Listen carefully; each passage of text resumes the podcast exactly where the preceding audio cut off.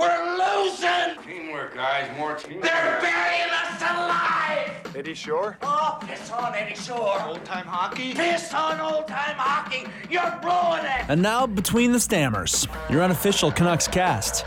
Here's Art and Caleb. God damn it, we're back. Caleb Kirby, Art Aronson here.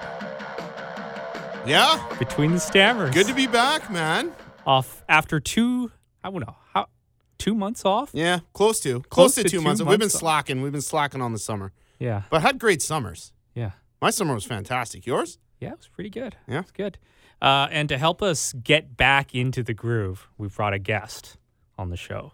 You know him as the voice of the Victoria Royals in the WHL on the Zone at 91.3. He's Marlon Martins. Marlon, thanks for joining us, man. Hey, fellas. Glad to be here. After all those free plugs he gave us on the air, we got to, you know, help him out a little bit, right? Yeah, yeah. And by the way, Marlon has already set the new standard for a guest. Comes in, brings Brewhaws right away. It's a special treat. It's a great treat. Well, and you know what? Like, we should be giving you beers, not the other way around. Yeah, you're taking some time out to come and join us, and we're reaping all the benefits here with these delicious Phoenix Gold Lagers. I don't know. You guys are going to be throwing your beers at me after I open my mouth a couple more times. Yeah. I don't think so, Marlon. So here's what's happened in the last little while. For the first month and a half of our vacation, really nothing, right? Well, don't make it sound like we took it together. You know, well, we did. Vacation. We're Between the Stammers. Yeah, we took a just made it sound together. Like we went somewhere like romantic or something. No, we had separate summers. They were great, but nothing really happened. You're right. Well, in terms of Vancouver Canuck news. But really, we hit the jackpot because the Vancouver Canucks came here to our backyard to do their training camp. And they also had a preseason game here. And that's all wrapped up now. We got to for some reason, they allowed us into the building. Yeah. Big mistake. Yeah. So we got to witness some practices, scrimmages, and the preseason game. And Marlon was there as well. Yeah.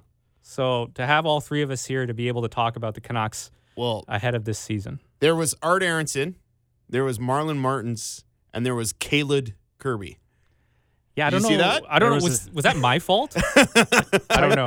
Typo on the media pass. Yeah, typo on the media pass. Khaled, I thought it had to do with maybe Superman or something like that. Right? It's that attention to detail from the Vancouver Canucks that we love so much.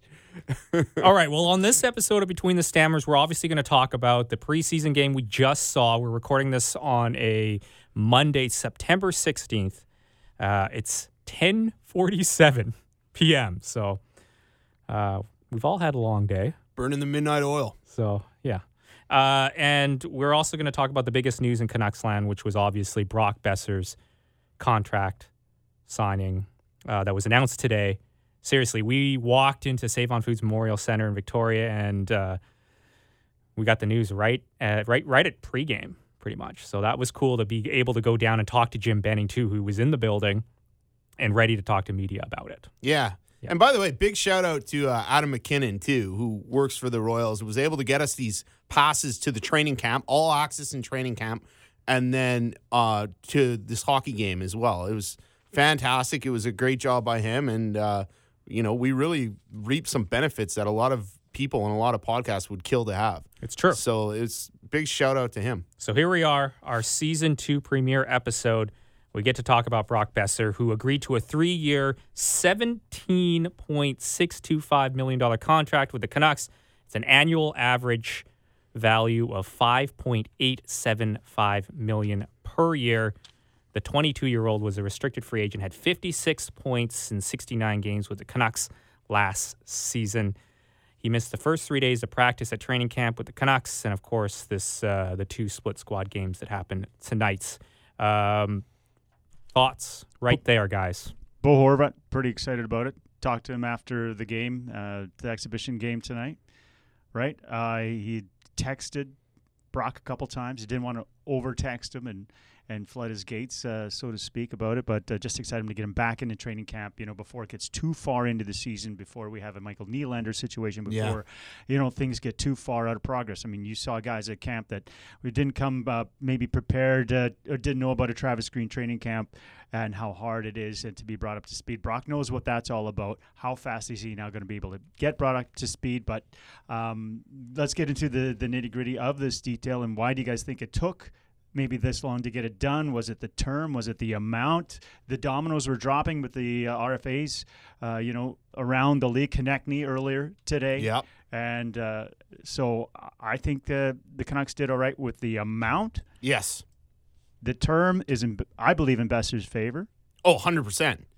And the term makes sense to be investors' favor, too. And, I mean, there were rumors flying around of the Canucks offering $7 million for 6 seasons, which him and his camp shut down, right? But it's one of those things where, like, the amount of money that these teams are going to be able to have, the cap is going to go up, right? Boeser knows that. Boeser's agent knows that. And after 3 years, he's going to be able to ask for more money on a longer-term deal. 3 years, I think, is good term, though. Like, he's still going to be a restricted free agent at the end of this, and that helps this organization a lot. He's not going to be able to just walk away, you know, if there was something. And I think that was a big sticking point in this deal was Benning was just scared to spend, go to 4. And then, obviously, if it was a shorter deal, they have to re-sign guys like Elias Pettersson and Quinn Hughes coming up, and they might not have the money at that time. So I know that the Canucks were really pushing for that 3-year if they couldn't lock him out long-term. I think it's a good deal. I mean, Boeser, he hasn't played a season fully. He hasn't been healthy for a full season. But, like, we've all seen the potential. We've all seen that he can snipe. He's going to be up there with Pettersson.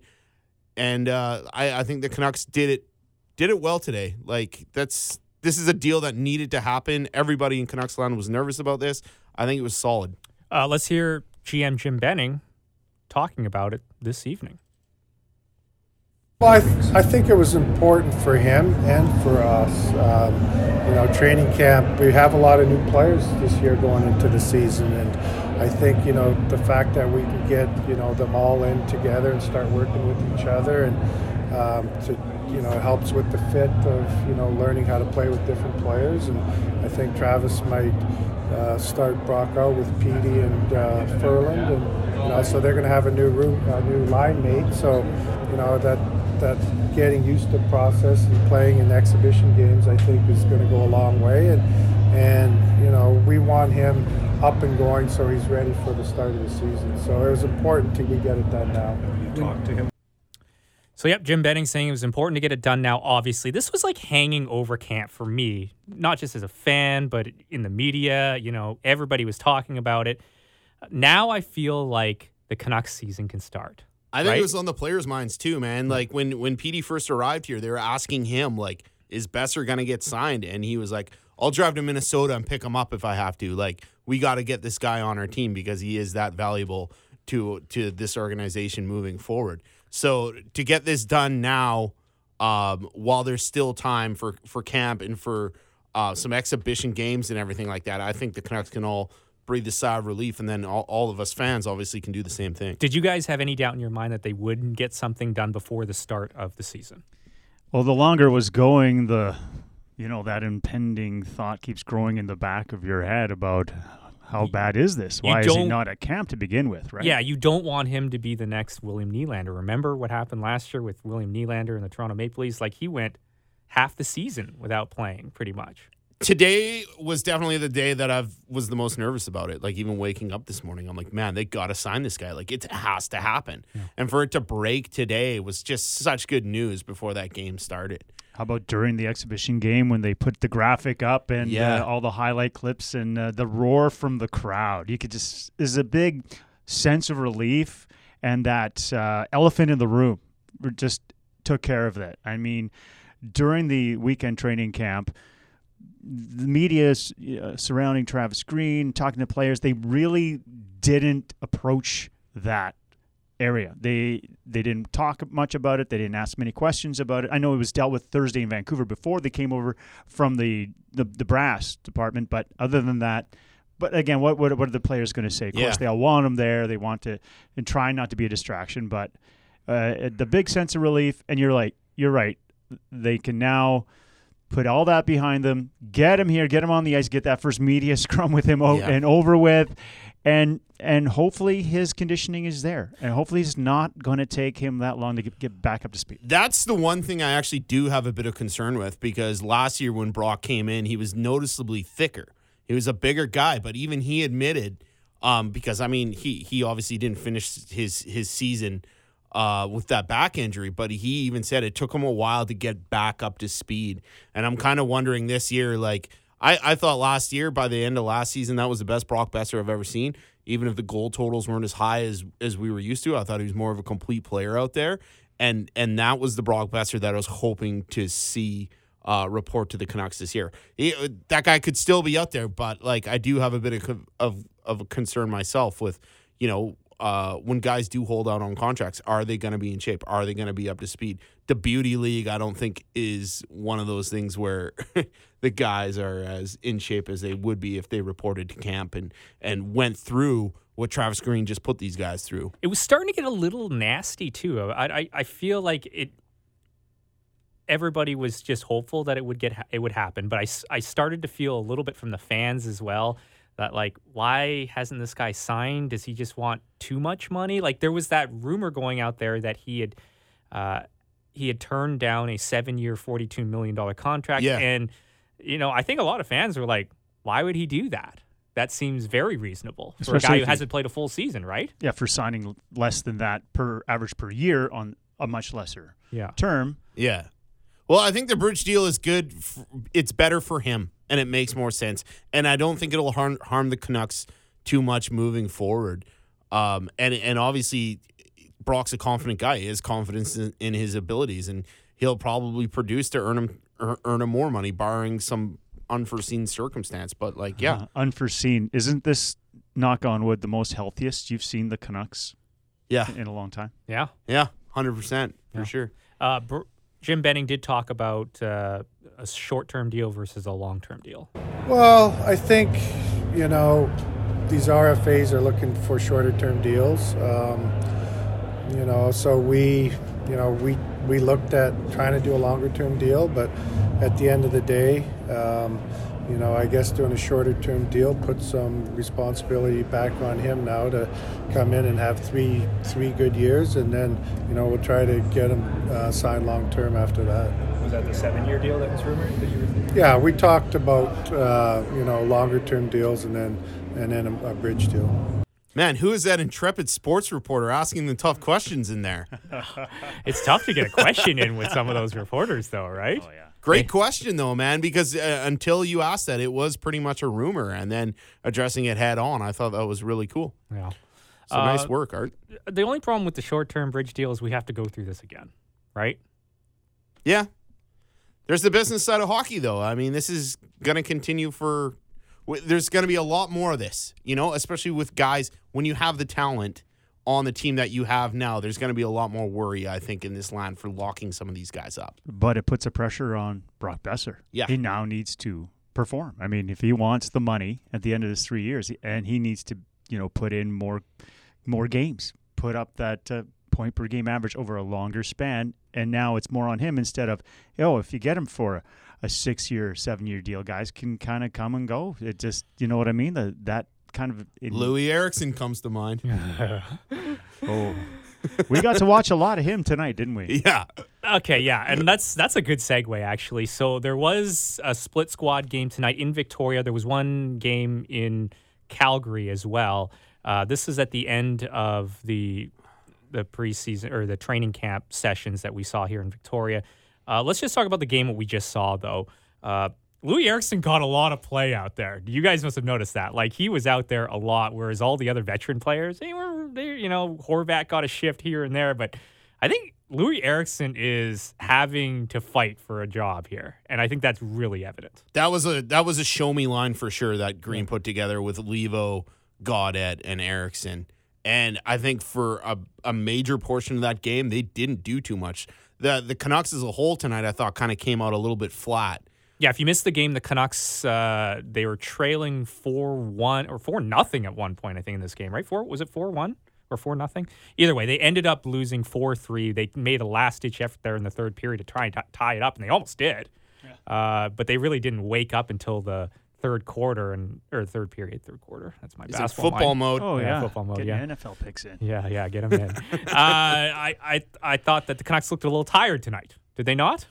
Yeah, and I mean, that can be a byproduct of a pretty vigorous camp, right? Like, I mean, we were present on camp watching these guys get bag skated on Friday. And some of the players, not just Jake Virtanen, by the way, everybody, some of the other players out there like Sven Baertschi, Michael Ferland, like they were doubled over and having a tough time with getting bag skated by Green. And I mean, you do that for 3 days and then you go out and you got to play a game. Like your body is going to be sore and your energy level probably isn't going to be as high as maybe that coach wants it to be. But it's not for the veterans and it's not for the guys who make the team. This type of test is for the guys who really want it, right? This game is a test for Adam Gaudette. Adam Gaudette got probably the highest minutes on the Canucks tonight at a center ice position where he had to deliver. I don't think he met that expectation from Green tonight. Loui, I thought, was one of the better players out there. So we'll see what happens. Marlon, you've been around teams and training camps and you witnessed this entire, 4-day period pretty much here for the Canucks in Victoria. Did it seem like a really vigorous camp to you, and talking with all the players and coaches and everything like that?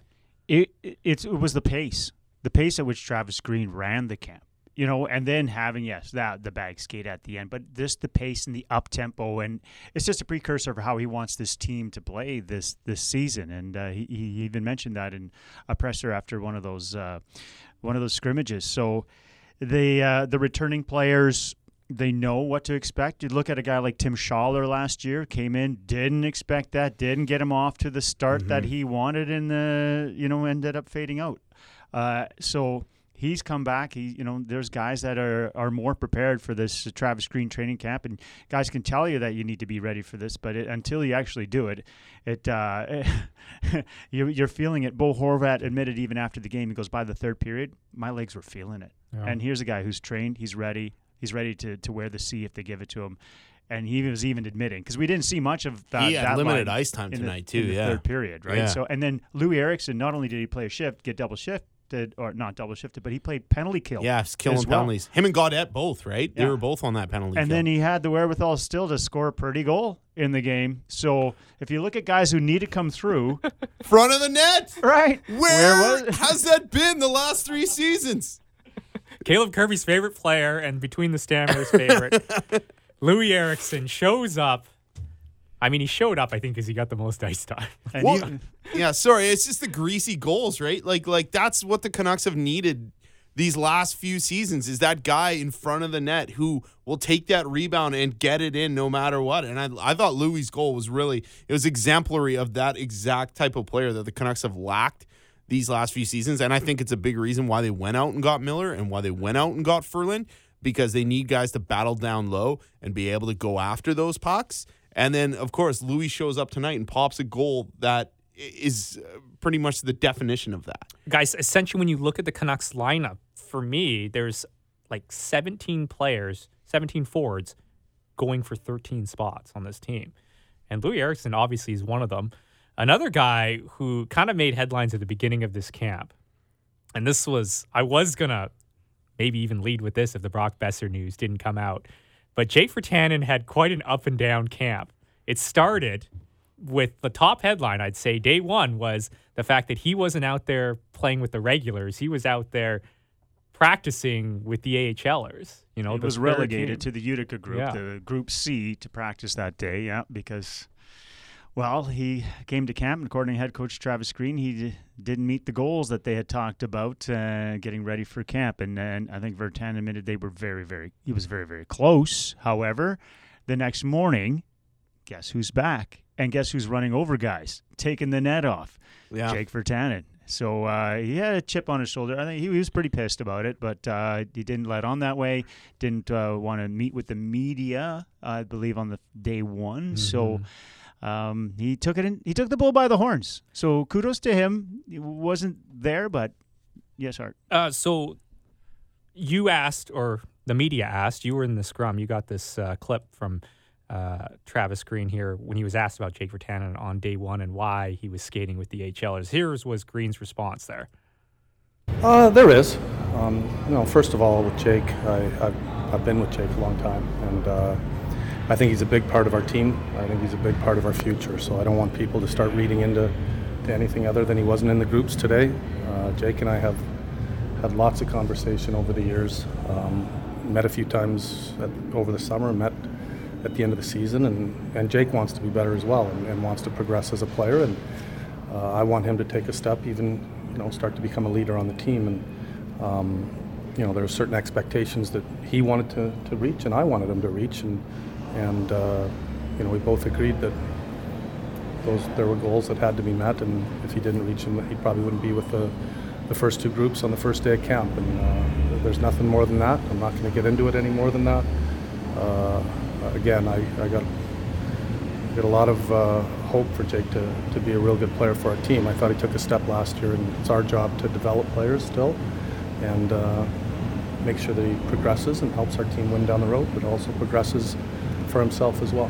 So that just screams, and I know you're probably there in the scrum, Marlon, getting that audio going, what the hell were the targets that he was supposed to meet? Yeah, we want specifics. Yeah. Like, yeah. You can't just throw that out there and not tell us. Is this your beep test? Is this a weight? Yeah. Is this what, you know? Yeah. You got to wonder. I mean, we all talk about guys who have been to a Travis Green training camp prior being more prepared, being ready for this time around, and if they even met in the summer and gone over what those goals were. It just baffles everybody's mind why he's not ready. But I think I think you can't answer that question because you can't throw the player under the bus too hard, right? And it's like, even Jake said he was close. And when he said he was close, I thought a lot of people in Canucks land kind of took that negatively. Like him being like a little bit cocky, like, I was close and close is good enough. And I don't think that's what he meant at all. And Jake has always been one of those guys. And like Travis has worked with Jake in Utica when he was coaching down there. I think they have a really healthy relationship. But I think Travis is a little harder on him at sometimes because he knows the potential and he sees things in Jake that he believes Jake could be doing better. And some guys you just got to ride. Everybody gets motivated differently, right? And I think Jake responds really, really well to how Travis coaches him and tries to motivate him. I mean, like, he gets put down in that third group on Friday. Mm-hmm. Like you said, Marlon, he comes back on Saturday morning. And he's trucking guys and he's driving the net. I watched the scrimmage that game. Virtanen was better throughout that scrimmage. Like, second period, he was in on the forecheck. He was hitting. Like, he looked pretty good. And then tonight, you know, out in Calgary, what did Jake Virtanen do? That's another thing we didn't mention tonight. There was two split squad games, and the Canucks won one game in Calgary thanks to two goals from Jake Virtanen. Both unassisted, one to tie, one in overtime. The overtime goal, he showed that poise. He pulled back, waited, put a top corner. And that's a guy also playing in his hometown rink where he played junior with the Calgary Hitmen. And he came through. So Loui Eriksson scores in Vancouver. Yeah. Jake Virtanen scores in Calgary. Mm-hmm. Are we checking off some of the boxes of some guys who needed to step up and show things here? Oh, I think without a doubt that those two guys needed to show something, right? And they both did tonight. I think Loui had every opportunity to do so out there tonight. I think Gaudette did too, and I don't think Gaudette really did enough.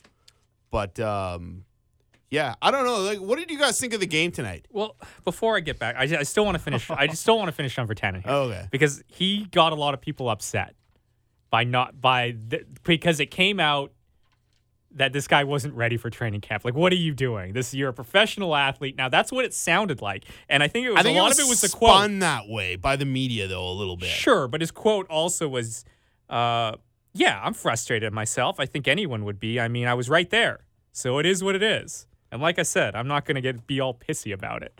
I think that quote right there, I think, you know, people were like, what?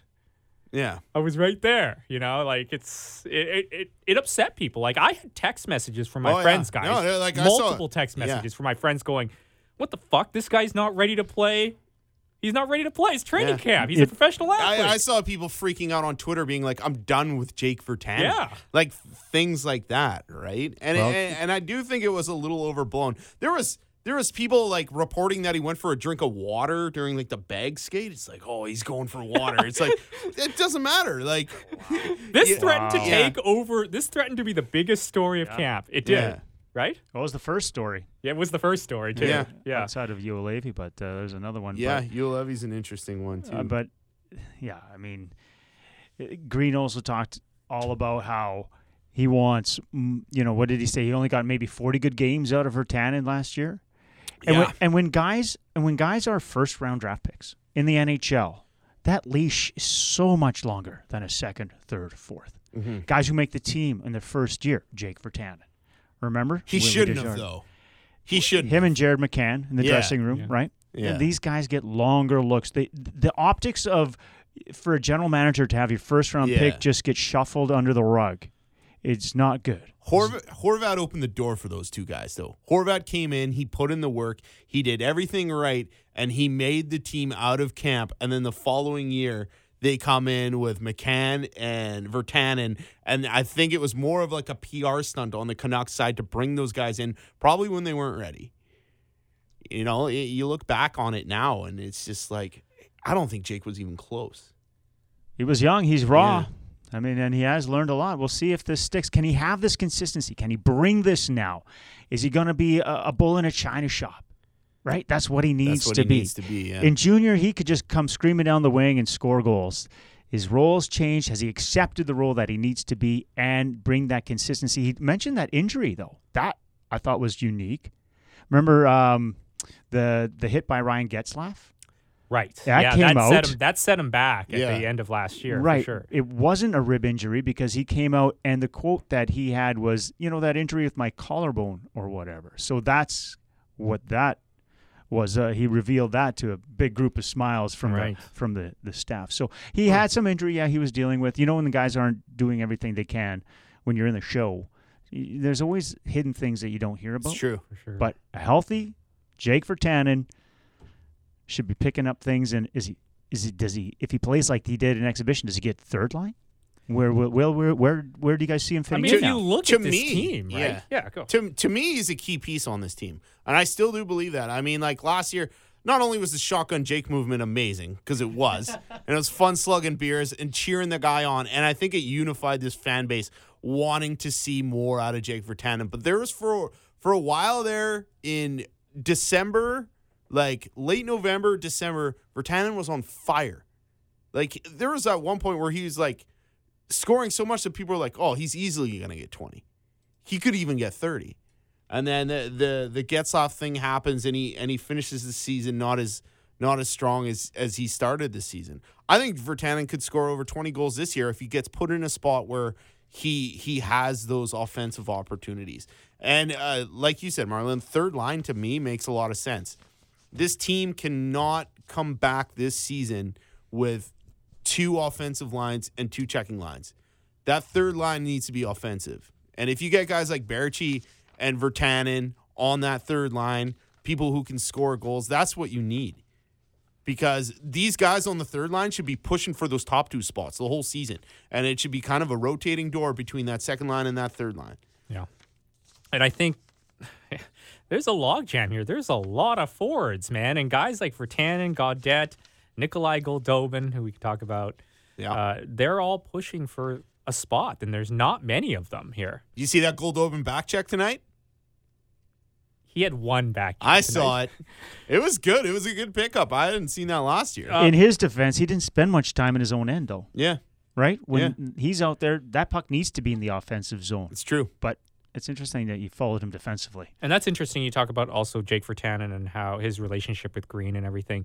It's interesting just to see how Travis Green, he kind of like takes on these guys under his wing a little bit, like Goldobin and Virtanen, and it's interesting how he deals with these guys, right? Yeah, and I think he motivates them differently as well. And I really like some of the moves this season and last season to kind of insulate and help these players grow, right? I think Michael Ferland is going to be a good example for Jake Virtanen. Let's talk about on how to play, right? I thought Antoine Roussel coming in last year was another great guy who could mentor Jake and show Jake the role that he kind of needs to grow into on this team. So this type of stuff I think is really good for the Canucks, not only from a bonding perspective, but also from a development perspective. For sure. Let's talk about some of the new guys. Like, we got a good look at some of these guys here in practice and scrimmage and everything like that. Of course, some of the new guys, of course, JT Miller, Michael Ferland, and Tyler Myers, and Jordy Benn. What stuck out when you guys, we could go through each player, but is there one player that stuck out to you? Well, just Michael Ferland. He had some finish. Remember Pettersson in that one scrimmage game, flipped the puck up high, dropped down, Ferland races in, scores, easy peasy. It was that was really nice to see, and also how effective he is, in on the forecheck, and the way that he can bust down in there and go to work. And forget about 2015 a bit, and maybe actually not forget it. Play the way you did in 2015 in the playoffs against the Canucks. Mm-hmm. Harness that emotion and that, not give a crap and go after guys and give Petey some protection, on that line. At the same time, digging out pucks, Petey the playmaker. It's got the makings to have some nice chemistry. Yeah, and that's going to the net, going in behind the net for retrievals, acting like a bowling ball out there, protecting Petey, protecting Brock. I think that line has some serious potential, and Ferland knows his role on that line, and he knows what to do, right? Ferland had a pretty good year in Carolina for the first two-thirds of last year, and then he kind of ran out of gas a little bit. But I think he'll fit in well with those guys. And I'm also really stoked on JT Miller. Even tonight, man, like for the limited minutes that he had, that guy just knows how to enter his zone. Like going through the neutral zone, he doesn't mess around. He's just like, I'm going through this zone, I'm going with speed, and I'm going to get that zone entry any way I can. And I really like watching him do that because there's a lot of guys like on this team who struggled with that last year. So if we can have a forward who at least gets into that zone and establishes the attack, that's going to help. I don't necessarily know if that's a guy who's going to be who's going to be or should play with Horvat moving forward, but I think it kind of helps. Yeah, he was playing tonight with Horvat and Goldobin, right? Yeah. I really like Tyler Myers from what I saw in this in the practices and scrimmages. I thought that between him and Quinn Hughes, to me, there's two guys on the back end now that are going to, help push a lot of offense from the back end. I really believe that. Yeah, and then I'd like to see those two guys quarterbacking power plays. Yeah. Quinn on PP1 and Myers on PP2. I don't want to see Edler quarterback another power play on the Canucks. Yeah, he shouldn't. But I do think that Myers has the ability in his game to help Edler, right? If they are a pairing, and we saw them paired together in this training camp. The Towers. Yeah, the Towers. I think, all Edler has to do is get that puck over to Myers, and Myers can be clapping all day. One thing that Myers did really well was just get the shot off fast, man, from the back end. Like, people would get him the puck, and it would just be boom towards the net every time, very quickly. I mean, if we look at last year's defense, really, until Quinn Hughes came in at the end, there was nobody pushing any offense. I'm sorry, Ben Hutton, you weren't cutting it. You can't. That's just not in his repertoire just yet. And they know it. That's why they didn't sign. That's why they didn't give him the contract, because they need the type of play that Tyler Myers can bring, the type of play that Quinn Hughes can bring from the back end offensively. And you need to be a threat back there, right? There needs to be a shot, a threat of a shot, and there hasn't been for a while. So to bring a guy like Quinn who can move the puck up the ice, who has great vision, great playmaking ability, that's a smart move. But to bring a guy like Myers in who has those offensive skills already and has the threat of a shot coming from the back end, that's another facet on that power play that opposing teams will have to learn how to defend. Not just Edler, the threat of a shot. Nobody was worried about it. Yeah, Canucks were among the lowest in teams that getting shots through last year, and getting those second opportunities as well. And Tyler Myers comes in. He had the best rate among NHL defensemen in primary assists during power play, during 5-on-4. So he knows how to do that. Another thing that impressed me about Tyler Myers at camp is, for a big guy, how quickly he can move. Some guys look awkward. Yeah. Some guys look like, a crane or something out there, just when they're that size. How good is he defensively? I don't know. Are you guys going to have Hughes and Edler out there at the same time. I mean, sorry, Myers, two guys who are more on offensive minded. Mm-hmm. Is he a step up defensively than Gudbranson? Oh, 100%. I don't even think that's debatable. We like, love Gudbranson. No, but the upgrade on defense is clear. You know, Myers is a step up. Hughes is a step up. Jordy Benn brings an element to this team on the back end that this team desperately needs. You know, and he's a sandpaper guy. And one thing I really liked about Jordy Benn all camp, you could hear him. You could hear him on the ice. He's yelling at his D partner. He's yelling at the forwards. He's letting everybody know where he is. And him and Stetcher, I think, both do that really well on this team. They're both very good communicators. Jordy Benn was hurting guys in exhibition tonight. He's the boss back there. You know, he's the warden. I'd like, you know, and he's the bull. I mean, he was hitting guys and hitting him hard. He took a roughing penalty, but you're not going to go near him next time. If you're a player in the offensive zone and he crushes you like that, he cross-checks. During the penalty kill, he was throwing guys out. Like, it's a force field. It just, what an addition. And he's just so proud to play for the Canucks. Yeah. He's in Victoria, in his hometown as well, and the fans cheering him. You can't even get near his beard. It just deflects you. He just throws you to the ice. I mean, it was so nice to see that the Canucks had somebody back there with that added toughness, grit, and he can bring some stuff offensively as well. He got the second biggest pop of the night, hey? Yeah, oh yeah, 100%. By far and away. There was like a couple like wrestler pops in this ring. Like, I thought Stone Cold was in the building when they introduced Matthew Phillips. You couldn't even hear Cliff introduce the other winger on that top line because everybody was cheering for Matthew Phillips for so long. Yeah, it was amazing. And then Ben comes up and he gets like a rock pop. I got Jordy Benn here talking about coming home. Thanks, Marlon Martins, for getting this clip. When the Canucks called, my agent called me. It was it was pretty surreal that it was the Canucks were calling and wanted me to come play. And obviously, growing up watching the Canucks and being a huge fan of them and getting the chance to put the jersey on is pretty special for me and my family. You know what I loved about Jordy Benn tonight and watching him in the scrimmages and the practices? The guy knows what he is. You know, he's not going to try and make that ridiculous pass. I love some of the passes he made in the game tonight as well. Just solid, you know, just stick to stick. Stuff that Eric Gudbranson can't do. Stuff that Alex Edler does maybe once every 3 games. Like, just a solid pass out of your zone. Just make the simple play. And that's what this guy brings, I think. I really believe that. I think Alex Edler can take a leaf out of his book. We saw a lot of transition drills this weekend of specifically focusing on D-men, making those passes and getting those pucks up to those wingers through the neutral zone after they disrupted a play. I saw a lot of that. And Myers and Ben were both stood out in that facet. And you know what? We haven't talked about him yet really that much, but Olli Juolevi, you know, he was a huge question mark coming into this camp with his knee and all that, those injuries and stuff. And although he didn't play tonight, and although they kind of had him limited, he didn't necessarily jump off the page to me as a player, but it was good to see the fact that he was mobile enough to go out there and not look like a liability. There's a lot of guys out there who don't necessarily look like they are NHL ready. They're going to sit in the AHL. I think Juolevi is going to probably start in the AHL, but he looks like he has that potential to make that jump pretty quickly. What'd you see from Olli Juolevi there, Marlon?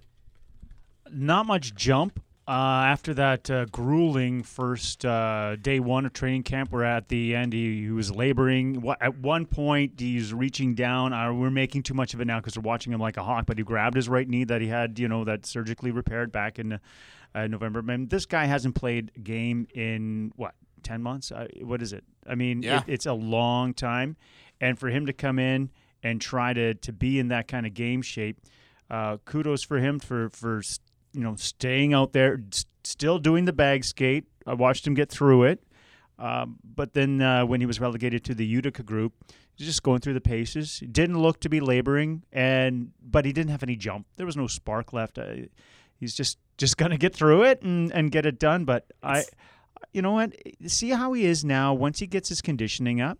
If he's going to be healthy, he had a great start to Utica last season. Yeah, 13 points in like 18 games. Yeah. That's really good. Yeah. That's very good. So if he puts in a solid year, if they need call-ups, he's going to be the first on their list to bring up and see what he can do. Do you think he's going to be on this squad, on the team at some point this year? I think he should be on this team by the end of the year. Yeah. Like, he should be a mainstay on that back end. I find a lot of Canucks fans are, like, writing him off. He's, what, 21 years old? Yeah, he's so young. Already right? Writing him off? Yeah, he's so young, and he got picked 5th overall for a reason. Like, there are good things about Olli Juolevi's game. It's just the poor guy has been riddled with just, like, unforeseen circumstances and bad luck. And sometimes that happens, and sometimes it takes a guy a little longer to get to where he needs to go. But the unfortunate thing about all this is, you know, like we talked about with Virtanen earlier, him being a 6th overall pick, people measure them by where they're taken, right? So being 5th overall and having a guy like Matthew Tkachuk go immediately after you, steps in the NHL, makes an impact right away, people are calling him a bust because of that comparison. Who do you see him replacing then? I think the top 6 is pretty much locked in. When you look at Myers and Edler, Hughes and Stetcher, Jordy Benn, Chris Tanev, who's hoping to put in a there's another story there with his new equipment that he's got, you know, extra shin pads and everything.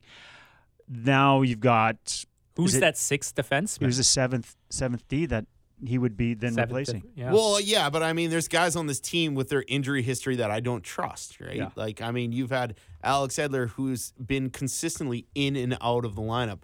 You have Chris Tanev, like you said, he got his custom gear this year, his custom shin pads that have more padding in them or whatever, but he has not been able to stay healthy over these seasons. There's somebody is going to not be in this lineup for 82 games, and I mean, Olli Juolevi should be able to beat out a guy like Alex Biega to come in and take a spot. Tevez, Vandenberg, you know? Yeah. Vandenberg's another guy who's interesting.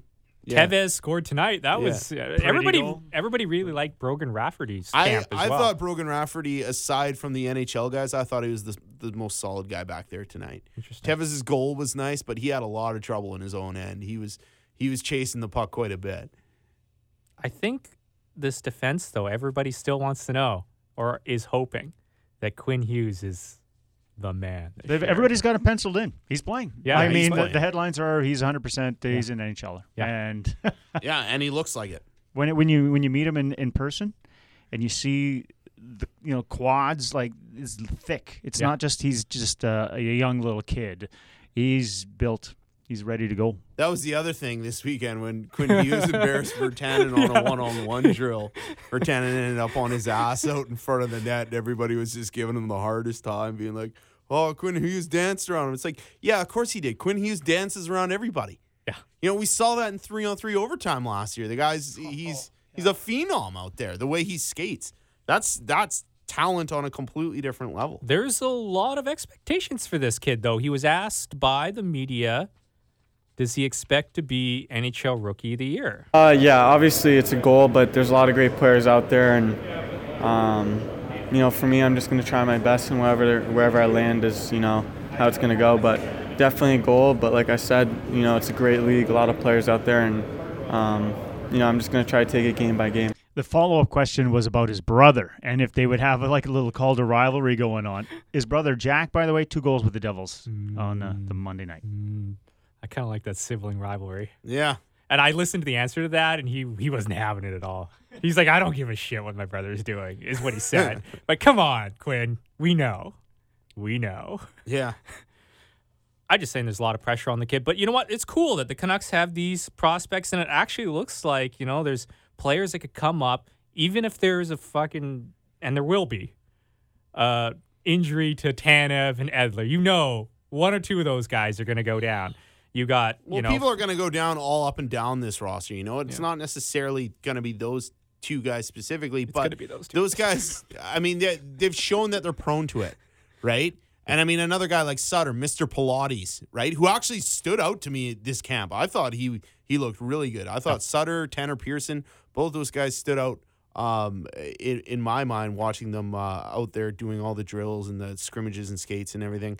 You worry about Sutter. You worry about Baertschi, right, with his concussion issues and health. And you do wonder, like, who's going to step in. But the depth this season with all these guys here, I think the depth is a lot higher than it has been years previous for who potentially can step in and take a rollover. Well, how much did Horvat play last year, right? And he still produced. So if you pull back on his minutes, put him into times and situations where he's going to excel. Yeah. And now Sutter doesn't have to come and be a second line center, first line anymore. He's third now. Yeah, he's third. Yeah. And that's not a bad thing to have a guy come out, kill a penalty, come out, take those face-offs. Remember, what did Jim Benning say about Sutter? I mean, he's a guy you build your team around, right? That's what he said back in the day. I think he's regretting that. Little egg on the face for that one, hey, Jim Benning. Yeah. I think that the Canucks do have a lot of depth, and I've never believed that in the past, but maybe I'm drinking a little bit of the Jim Benning Kool-Aid here. Are you guys as well? Do you think this team has improved enough by watching some of these depth players that they've brought in? Ferland, Miller, Benn, Myers, are these guys enough to push them to a playoff spot? Wow. I think some of those guys last year who came in, like Levo and Pearson, matter a lot more than people are giving them credit for. Yeah. I think Pearson matters huge. That guy should be on a second line with Bo all season, and he should produce like he did when he came in here. If he can do that, and the Canucks have legitimate 1-2 lines that are scoring goals, scoring threats, power play specialists, then I think they're in a lot better shape than, a lot of people might think.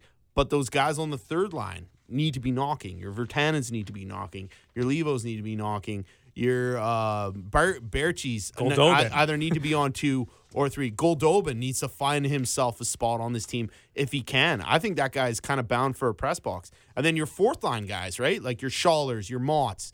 These kind of guys should be out there banging night in, night out. Roussell's still on the long-term injured reserve, and when he gets back, that guy's going to be a dog on a bone. Like, everybody knows how he plays. So there is a lot of depth on this team kind of heading into this year, I think more so than we've seen before. Power play's big. Yeah. That could win you, say, another 5-6 games this season. That's another 10 points. They went into the huge slump at the end of last year. That could push you into the playoffs. He hit 12 goals in their last 16 games. This is not enough down the stretch for them. And, Pettersson was talking about it on Sunday, just about not to make the home run pass all the time. Just trying to make simple plays. It felt like, they didn't come up with good chances. That and the fact that they had, I think it was 27 different groupings. Due to all the injuries, their man advantage last year, coupled with the fact that they didn't have a quarterback for the power play. When you look at teams like Tampa and Washington, those guys haven't changed their power play in, 3 years? I mean, they're just going to come and steamroll you. So Vancouver has an opportunity here to bring in some guys that can get the offense, get the puck to the net, and get those secondary chances where a JT Miller guy comes in, Ferland comes in. Now you guys got guys at the front of the net. And Miller is also a playmaker. Yeah, you saw the pass to Bo Horvat for that goal in the exhibition game. Such a nice pass. You can't help but improve the numbers on their man advantage, and that special teams is a difference in every game. I mean, who wins a special team battle usually comes up with the 2 points at the end of the night. Yeah, and I think you hit the nail on the head. And I think the changes that they made in personnel and also with drafting a guy like Quinn Hughes and bringing Myers in is going to certainly improve that power play to a point where, it will win them a few more. It should. Like, unless it's run so inefficiently, like so criminally inefficiently that it doesn't. But, like... yeah, those guys should be having spots on that power play. Like, people who think that the power play is going to look the same as it does last year, it's not. It's going to change, I think one of the biggest things when we talk about depth here, when I look at the makeup of this team now, outside of really when you look at the forwards, especially in the top six, there's only 3 guys who can be confident where they are. And Brock Boeser, he has a short-term deal now. He can't feel that confident. He hasn't even played a full season in the NHL. You got Bo Horvat, who, by all stretch and purposes, this guy is working to get better every year, right? And we've seen it. Yeah, I think he's poised for another monster year. Like, I think he is going to improve again on what his totals were last year. And then you got Elias Pettersson, who, for me, the biggest story of this camp, possibly, was just how he took the bull by the horns and was like, I'm the best player on this team, and I'm going to come out and I'm going to try harder than everybody else too, right? We watched him lead the bag skates by a country mile, and they're all like, hey, take it easy here. Like, slow down a little. Like, keep it close. Scored some pretty goals for the fans. I saw a rejuvenated Elias Pettersson. Yeah. And then how he just dealt with the media as well. He's just calm. He's so much more mature. All that he went through last year, and how he just, you could see the burnout in him, you know, in the back half of the season. He is ready to go. And it's going to be pretty scary to see what he can do with this team. Green talking about Elias Pettersson and how he kind of took the bull by the horns. Yeah, I think that's always what you're hoping out of your young guys, is they slowly develop into the leaders of your team. And, you know, as a second-year guy, I have no worries about Petey becoming better in all areas of his game. And we've had a lot of good conversations of being, you know, one of our best players on the ice, in the locker room, in the weight room, every part of his game and part of being a pro. So he's a driven kid, and he wants to do well, and he's going to do well. I just thought it was really impressive how a second-year kid who knows he's the face of the franchise to take a sedate approach to the training camp. That's what I thought was really impressive. So him and Green didn't have talks in the off season. They didn't, you know, chat about certain goals they wanted to reach and then get relegated to group. I just think PD just impresses with everything he does. I mean, even at like the NHL awards, you know, the way he accepted that speech with like such grace for being the Rookie of the Year, making the shout out to Jason Botchford. You know, a big loss in Canucks media. Every single thing that PD does impresses me, basically. And you know, like rookies, a lot of rookies, like, don't forget, this guy came over last year, and he played in the Swedish Elite League before that, and he came in. This was his first year in the NHL. He didn't have any benchmarks to gauge his season by. He'd never been there before. Right? It's kind of like if you go like on a jog or a bike ride and it's the first time you've ever ran that route or ridden that route. You don't know how much further you have. You don't know when you can push, and you don't know when you can let off the gas a little bit if you need to recuperate. Now he knows. Now he has those benchmarks, and he understands what he can get out of a full season. And I think he'll be better this season for that. You know, he did run out of gas a little bit towards the end of last season, but sometimes you don't know how far that road is until you've traveled it at least once before. I think he's grown too. Yeah. Honestly, yeah, he's a 100%. Bit taller. Nobody's asking him what his weight is this year either. Yeah. I mean, that was buried, I guess, a long time ago. But there was the jokes about the Captain America thing. They were calling him Captain America on social media because he had bulked up and stuff, right? Yeah. You know, one of the greatest sports quotes I think I've ever heard was from Kobe Bryant. He said, the difference between good and great, is want. And I really feel like the star players for the Canucks right now have that, you know? So, and watching Elias Pettersson come into camp and dominate like he has, not resting on any laurels from his first year or anything like that, really impresses me. That's one of the biggest takeaways from the camp I saw. And it's kind of a roundabout. What I was trying to get to the point was those three guys, which I don't think we have to worry about. You know, they're not going to rest on their laurels. They want to get to the next level. But every other spot on the Canucks is up for grabs, really. Like, every player can come out and grab the bull by the horns and take it because there's so much competition right now. You're loving this bull by the horns talk today. Yeah, I got to stop saying that, eh? No, it's fine.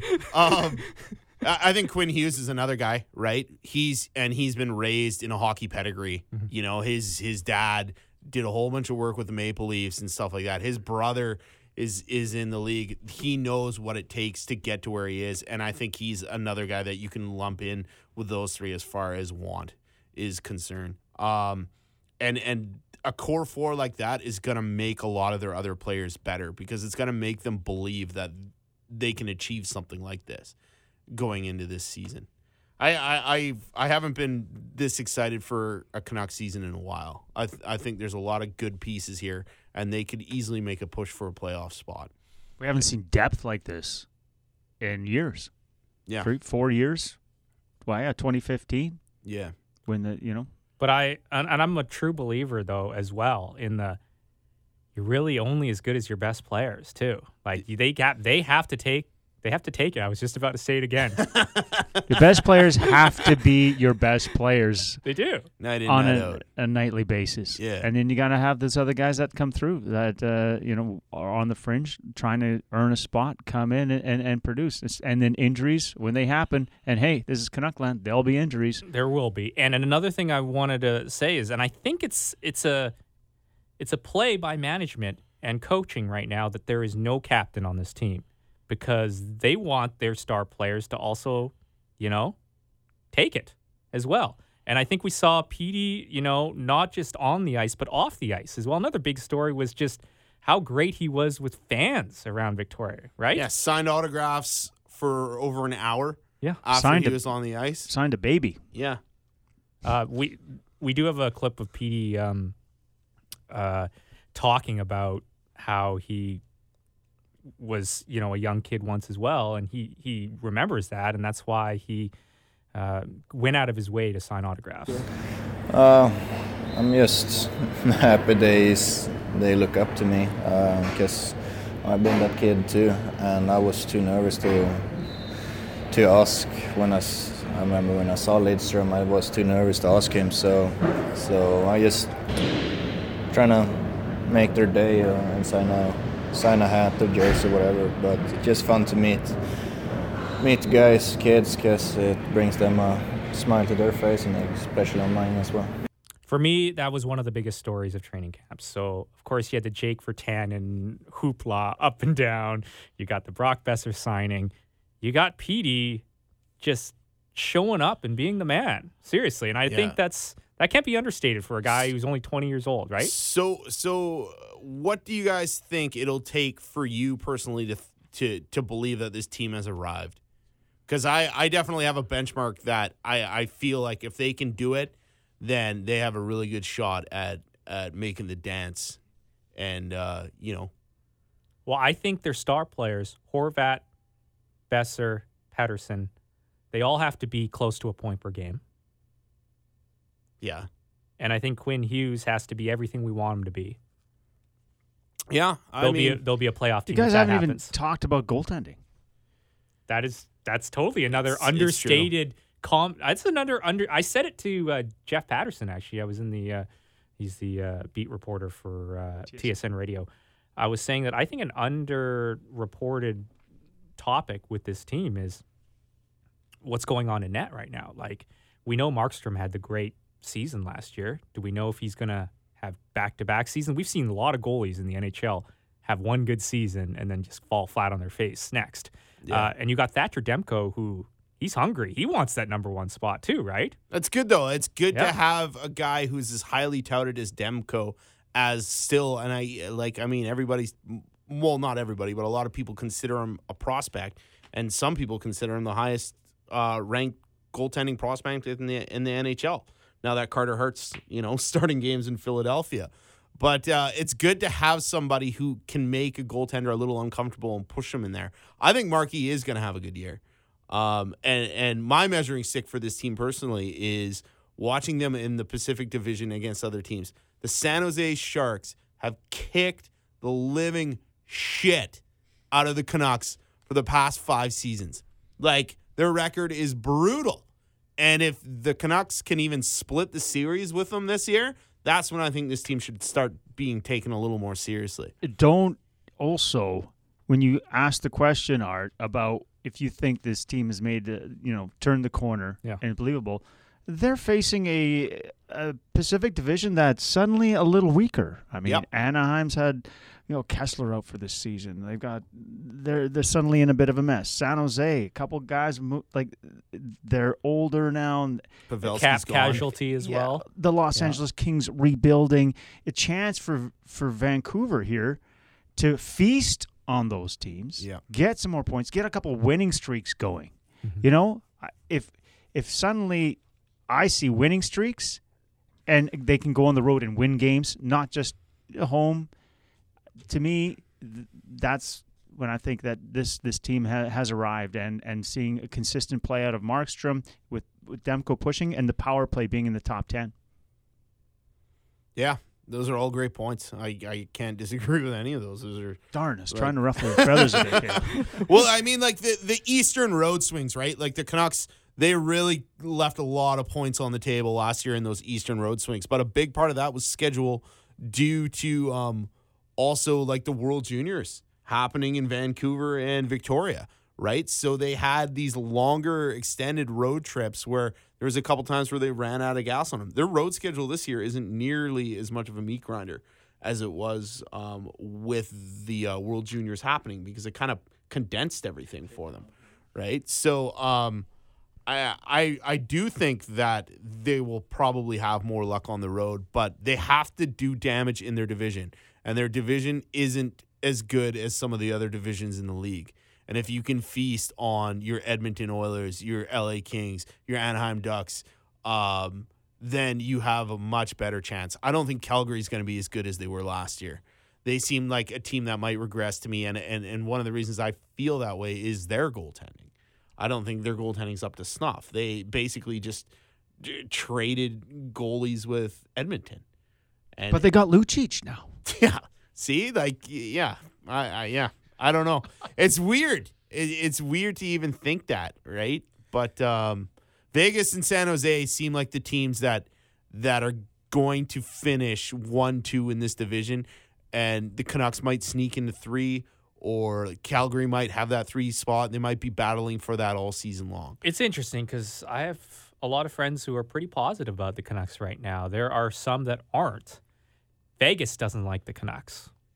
There's a lot of people who think these are just, moves that they've made that can't really put them into a spot to actually contend, just put them in a spot to maybe make the playoffs. And they see that as a step backwards, you know what I mean? Because they're not getting a top draft pick. That is real. I know you shake your head thinking about that, but some people actually believe that. They've added 4 players that instantly improve your team. I mean, and the younger guys taking a step forward, and Petey coming back, and healthy. So where other teams have taken a step back in that division, this is a team that's ready to take that next step. They just got to go out there, and Travis Green, I think, has him on the right track. Yeah. I think he's a great coach for where, and he's a young guy. He gets it. The pace, the intensity. It's going to be some exciting Canucks hockey this season. The floor has been raised and the ceiling has been raised as far as expectations are concerned. And I think that's a good thing for this team. The upgrades of Myers on D, Benn on D, those are upgrades. Hutton's gone. The D has improved. The forward group has improved. I think a lot of people are really tentative about this team because they're scared of how it's going to shake out. Nobody knows how it's going to shake out. To me, that's exciting. But to a city like Vegas, who's got to give you the odds, right? They're probably a little more worried about that than the fans are. Yeah. Anyways, I think I haven't been this excited for a Canucks team in quite a while. So which jersey did you buy tonight? I'll tell you, I saw a lot of jerseys out there tonight. A lot of strange. What's the strangest jersey you saw tonight? Because you always see strange jerseys, I find. I saw the Dave Tiger Williams one. I thought it was pretty cool. Yeah. It wasn't under the strange category, but that's a flashback for me. The V Canucks jerseys, I saw a few of those. Those are styling. There was a Cam Neely jersey, that like 21. Yeah, 21. Yeah. Dixon Ward. Who has a Dixon Ward jersey? Yeah, 17. I was just like where did this come from? Guys, this is the 50th season for the Canucks. They changed up their jerseys, of course, right after I buy a jersey. Yeah. What do you think of the new Canuck jerseys? I have to see it when the whole team's wearing it. Yeah. I only saw the one graphic on Twitter. I need to see them skating around with it on. It's one thing to see it in a mock-up, but I need that visual, so I can't pass judgment. It's pretty much just the same. They just took out Vancouver. I'm not a fan of the cartoony hockey stick. I like the old-fashioned straight hockey stick. Yeah, okay. Yeah. So the fact that that's off the shoulder pads is a bonus for me. Mm-hmm. How about you? Yeah, I mean, I ripped the jerseys. You did, Curb. You hated on them. Right here on Between the Stamps, you hated on them. I ripped the jerseys when I first saw them because I'm like, why are you just pulling out the Vancouver? You're just pulling out the Vancouver so you can sell more jerseys. Like, there weren't major changes. Right? That's a major change for me. Well, that pisses me off because I just got a jersey too, and now it's already out of date. And there isn't, like, the color scheme's the same. Everything else is the same. You just pull the Vancouver out, and you throw the 50 on there. Granted, we saw them play with those jerseys tonight. They looked fine. They don't look that different than the one I have. I can wear that jersey to a game. I'm not going to stand out like a sore thumb. It's totally cool. I like the colors. They're great. The third alternate. I thought that's what we were talking about. Third alternate, by the way. Oh, okay. No, we were talking. They just made a simple jersey change, right? This year. The third alternate without the shoulder pads. Like the shoulder crest pieces and the rain pattern on the numbers. I actually think that jersey looks a lot better in person than it did when they were showing off the concepts and designs. I saw a guy tonight wearing a Pettersson one of them, and I was like, yeah, it's starting to grow on me a little bit, to be honest. Yeah. You guys haven't talked about the Oilers' third jersey. Okay, so I don't hate it. I don't hate it either. I had a friend who was texting me and said, these are ugly, and I'm like, I kind of like them. Yeah. They're better than the orange. All orange? Oh, the all orange ones now are it's barf on a plate, man. Those jerseys are brutal. You know what drives me?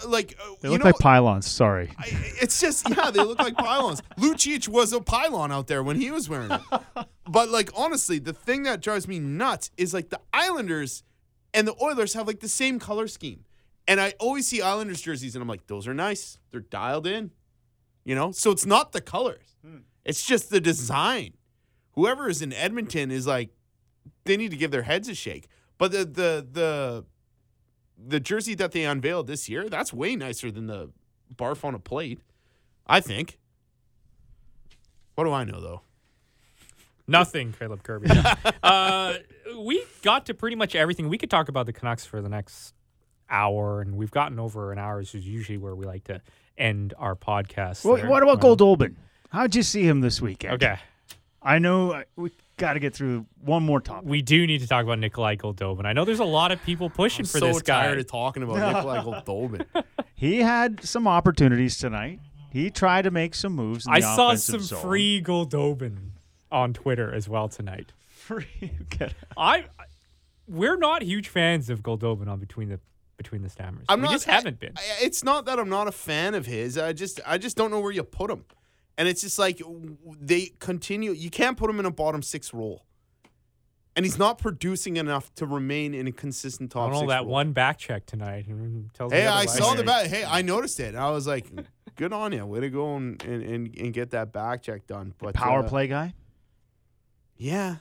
But I mean, you can't just hold a guy's spot if he's effective in one facet of the game. He has to be effective 200 feet on the ice. The animosity, could you imagine? You just go roll the guy out there for power play. Ugh. Penalty shot. Oh, Goldie. Yeah. It's a designated hitter. Well, it's Sheldon Surrey. Remember him? He had a big shot and they put him out on the power play. He wasn't that good of a defenseman. No, he wasn't. And they're just like, oh, Sheldon Surrey, he's got a big howitzer from the point. And they roll him out on the power play. But, they gave him every opportunity again this weekend. They signed him to that $900,000 deal. And then they're like, okay, like you say, show me. Now, let's see. Can you do it? Have you done everything we talked about? Are you working on your back checking? Are you taking care of – you're doing the 200-foot game? So he has to be a top six forward. Is he better than Ferland? Is he better than Miller? Is he better than Boeser? Is he better than – No, he's not. Tanner Pearson. No. Is he better than Baertschi? Is he better than Baertschi? I don't think he is. He's healthier. He's got more skill than, Baertschi really ripped it up when he was with the Portland Winterhawks. I want to see a full season of Sven Baertschi. That's one of the things. But we're not going to. I want to see a full season of Sven Baertschi and Tanner Pearson playing with a guy like Horvat or something like that. Yeah. I really think that those guys could have some chemistry. I thought Pearson and Horvat's chemistry last season, for how limited it was incredible. Nice hands by Levo tonight too. Yeah. Levo's got a big league shot. He's got to hit the net, though, man. He does. Can't be sailing him over. But between him and Tanner Pearson is really, those are really understated moves, like you said earlier in this podcast. They are understated moves. They got those guys for nothing. Yeah. And they both look like they could play, And they're hungry. On a second line. Yeah, and they're hungry. Yeah. Yeah. We do want to get into some news around the NHL. Mitch Marner signing his 6-year contract extension. Average annual value of $10.893 million. What were your thoughts on this? Doug Gilmour thing that everybody was saying, oh, they ended it 9-3 because of Doug Gilmour. No, we didn't. Yeah. You know the best part about Mitch Marner signing, guys? Leafs fans, man. They're crazier than Canucks fans by country mile. Guys, the best part about Mitch Marner signing is we don't have to listen to a report that has a different ending. Like I swear, for the last month, we've watched a report on TSN or Sportsnet. Leading off about Mitch Marner when there has been no change. Like, Mitch Marner changed, his shirt today. Like, that was the change in the report. That's the best part about Mitch Marner signing. For the Leafs, though, they've really gone in heavy. I mean, now with the on top of the Nylander signing, Matthews, you've got John Tavares. Mm-hmm. Where this team needs to produce now. Morgan Rielly needs a contract. Right? He needs a contract. They've really invested a lot in several guys, and it's handcuffed them for the rest of the team. So time is now. Time's ticking. I don't think they expected Mitch Marner to have the year that he had, right? No one really expected that. Man, is he fun to watch, though. He's one of the funnest players to watch in the league, in my opinion. He's just dynamic, and he's like a younger Patrick Kane. He just finds open ice and creates and has a good shot and just is smart. I love watching Mitch Marner, and it sucks because I don't like the Leafs, but he is a fun player to watch. I'm just saying it's a bit of a benchmark deal, though. Yeah. Don't you think? Yeah. Yeah. Well, it's so close to Matthews' money, right? $22 million in two players. Yeah. And then what did Nylander get? 9. Yeah. Right. That's $31 million. Well, they got 4 guys in the top, and you got Tavares, dozens. Whatever he gets paid, right? Yeah. He gets paid a lot. Yeah. So they got a lot of players they got a lot of money tied up in just a few players. Yeah, they basically have handcuffed themselves to be in a win now mode. They got to get it done soon. Canucks in 3 years, 4. Yeah. Hey, maybe. Well, man, Canucks though, they got Quinn Hughes to sign. They got Pettersson. Such a good deal on Horvat though, Marlon. Horvat's making nothing. $5.5 million he's making? He's the best deal going right now. He might be the best deal going in the NHL. Konecki. Is that how you pronounce it? Travis Konecki. Yeah, he got signed for the same amount of money as what Bo Horvat makes annually today. And I saw that. I was like, easily Bo Horvat's the best deal in the NHL. If that's what Konecki. That's the question we didn't. Sidney Crosby. Should have asked him today. That guy's making, what? He's at, eight something? Okay, he's the best, yeah. Right? Yeah. So, one other news note from the NHL. Good news for hockey fans. There can't be a potential work stoppage until after the 2021-22 season. The NHL Players Association has announced it will not reopen the current collective bargaining agreement after the 2019-20 season. So that's this season coming up here. The deadline to announce that decision was today. That's good, right? Because we all know how the NHL likes to go on break with these collective bargaining agreements. I think it's good for another reason too. They're about to expand, and Seattle coming in as an expansion team. Imagine the wind out of the sails in a market, in a brand new market entirely. When they come in and they start and they play, and then the next season they're like, nope. You'll have to wait. Yeah, that would be such a big black eye on the whole thing. They still have some things to figure out in regards to it. I mean, when it comes to escrow, when it comes to Olympics, for example. Yeah. Where do you go with that, right? Mm-hmm. So the usual collective things, rear their ugly heads. So, and Bo Horvat's taking that over now instead of Gudbranson, right? Who had it for, was the representative for the Canucks. Yeah, so Bo Horvat stepping up, another leader. Yeah. Captain move. And if you want to look into that little bit more. Trevor Linden type move there. Yeah. I was thinking about how Linden would have enjoyed this right now. I thought about him tonight. Is that still a question that needs to be answered by the Canucks management? What happened there? Right? That's another hour. we could get into that. Kirby doesn't seem to never thought it was a big deal, but I thought it was a pretty big deal. I just think the narrative there is a little contrived. I think it's because he is so highly viewed in the community and everything like that. Ambassador. And nobody wanted to see Trevor Linden turn into a villain running this team. Nobody. And it was close there when they weren't getting anything done. And, you know, if they continue to miss the playoffs, if they miss the playoffs for 5 straight years, heads are going to roll somewhere and people are going to turn the blame onto a guy like Linden. I think Linden's too highly viewed in the community and as a Canuck for anybody to let that happen, right? So I think that's part of the reason why he left. You know? All right. I could be wrong. You're usually wrong. Let's be honest. You had another fitness fitness building to open up. Yeah. Big news for Between the Stammers as well. We have a Twitter account now. Yeah. We have like 6 followers. That'll change. What is it, Caleb Curry? What's our Twitter account? Between the S. That's it, eh? That's all you could get. That's like dude, between the sheets, man. Well, yeah, I know. Well, like the problem is our Between the Stammers is too long. It's like has to be a 15-character maximum, and Between the Stammers is too long. You know, our name, our podcast name, we should have thought about it a little bit more rather than just listening to a person who's like, oh, you guys stammer a lot. You should call it Between the Stammers. And we're like, okay. I thought it was Between the Stanchions the first time I heard you guys talking about it. Yeah. But that's still too long. Yeah, it's still too long. Yeah. All right, Between the S. Twitter at Between the S. Yeah, so message your comments, follow. Yeah. You guys are going to be like, you know, harping on guys or, you know, if you follow Caleb on Twitter, man, he really likes to give it a guy. So he really does. That's entertaining. He has especially epic during rants. Canucks games. So he's got epic rants on Twitter. Okay, and one thing we didn't touch on, actually, that I'd like to touch on real quickly if you guys have time. Oh, my God.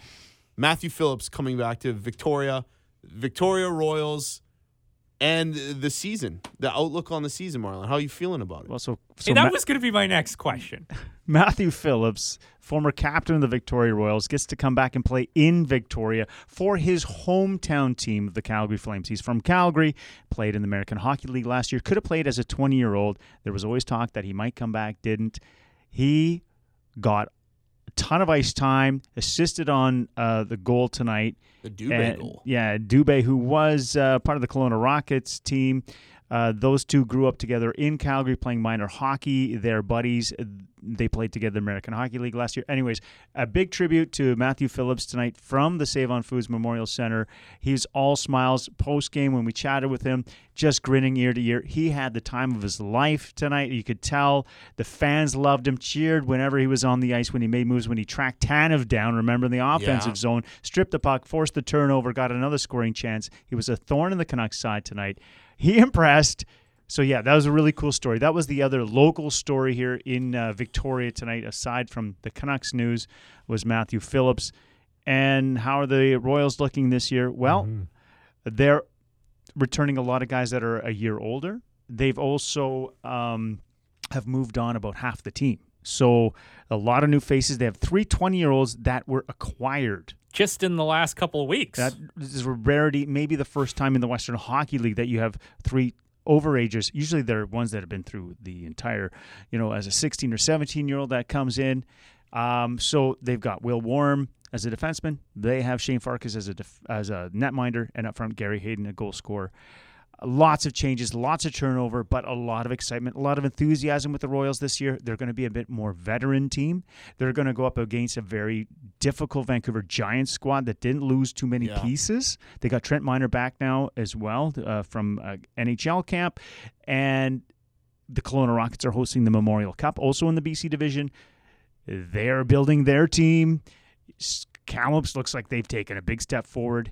It's going to be a very much improved BC division, but the Royals, I think, should fare well. And right now, not much talk is about them, so maybe let's keep it that way. Maybe undersell, over-deliver. Yeah. Marlon Martins, the play-by-play voice of the Victoria Royals. When's the start of the season? When's the first game? September 21st. All right. Always on my birthday, it seems. Oh, nice. On that's the road awesome. In that's, Everett. That's in next Everett. Saturday. Yep. Yeah. Seeing the tips. Question. More questions. Yeah, Caleb Matthew Phillips. It was so nice to see him come back to the rink tonight, and I loved when like he got the pop from the fans in the arena. It was deafening. By the way, Caleb Kirby was playing fan in the press box today. Oh, dude, I had to for Phillips. It was just so good to see. For the Flames. It was just so good to see, man. The thing is, he got that huge pop, and even as he's skating circles, Dubé comes by and he's like, hey, listen to this. This is pretty cool. Gives him a little tap on the ass with his stick, right? Yeah. But and they had been bugging him all day. Yeah. If they were going to do something for him, they're like, they were giving it to Philly. What's your take on this? Do you think Matthew Phillips is the most loved Royal to ever put on the jersey? Like, I personally, I think it's like between him and maybe Hicketts. Oh, man, you got to – I was going to say there's – Joe Hicketts, because he's the only Royal that's ever played in the NHL. Yeah. And he was a media darling, won a gold medal at the World Juniors. Griffin Outhouse, in recent memory, of course, is right up there. So I think those guys are top three. I mean, we can go back further to guys like Brandon McGee and, when the Royals came in. Because Kevin Sunder.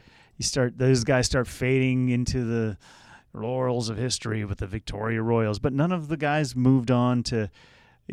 also go into the show like the way that Joe Hicketts has had a cup of coffee now in the NHL. And so the way that when guys are underrated or small or overcome things, people have got their backs. They like an underdog story like a Matthew Phillips who's only 5'7", right? And had a great American Hockey League second half. Poised to show. Guy like the Windows 10 error message. Yeah, that was me. Sorry, guys. Sorry. You're not allowed to go on that website, Aaron. Led the league in scoring, too, right? That's error management. Let's not undersell Matthew Phillips' accomplishments in the WHL. 50-goal season one year, WHL Rookie of the Year, had another 49 goals, I believe. Another. He could have played a few more games, I think, that season, 110-point season, is that correct? It was 60. I think he had 100. I think it was one time. So he's ripped it up. You know what? He led the Max Midget Tournament. He's got the record for most points. Sidney Crosby's played in that tournament. Yeah. Max Midget Tournament holds the record for most points. Look this guy up, Matthew Phillips, and see that how he's proved everybody wrong at every single level. Yeah, he had a slow start to his American Hockey League career at just 20, but you look at his size, taking everything he's accounted for, and he's continually proved people wrong every level he's played. Don't be surprised if a guy who's 2 inches smaller than Johnny Gaudreau cracks an NHL lineup. He had, I think it is like, it's over 250 points, like 253 points or something in 213 WHL games. I am not a Flames fan by any means, but I am rooting for this guy so hard to make this team. And you know what? If he does, I am going to cheer him on. Can't help it. He's got a big smile on his face, and he's such a lovable character. I do have a clip of us talking to him here. And he made time to see us today.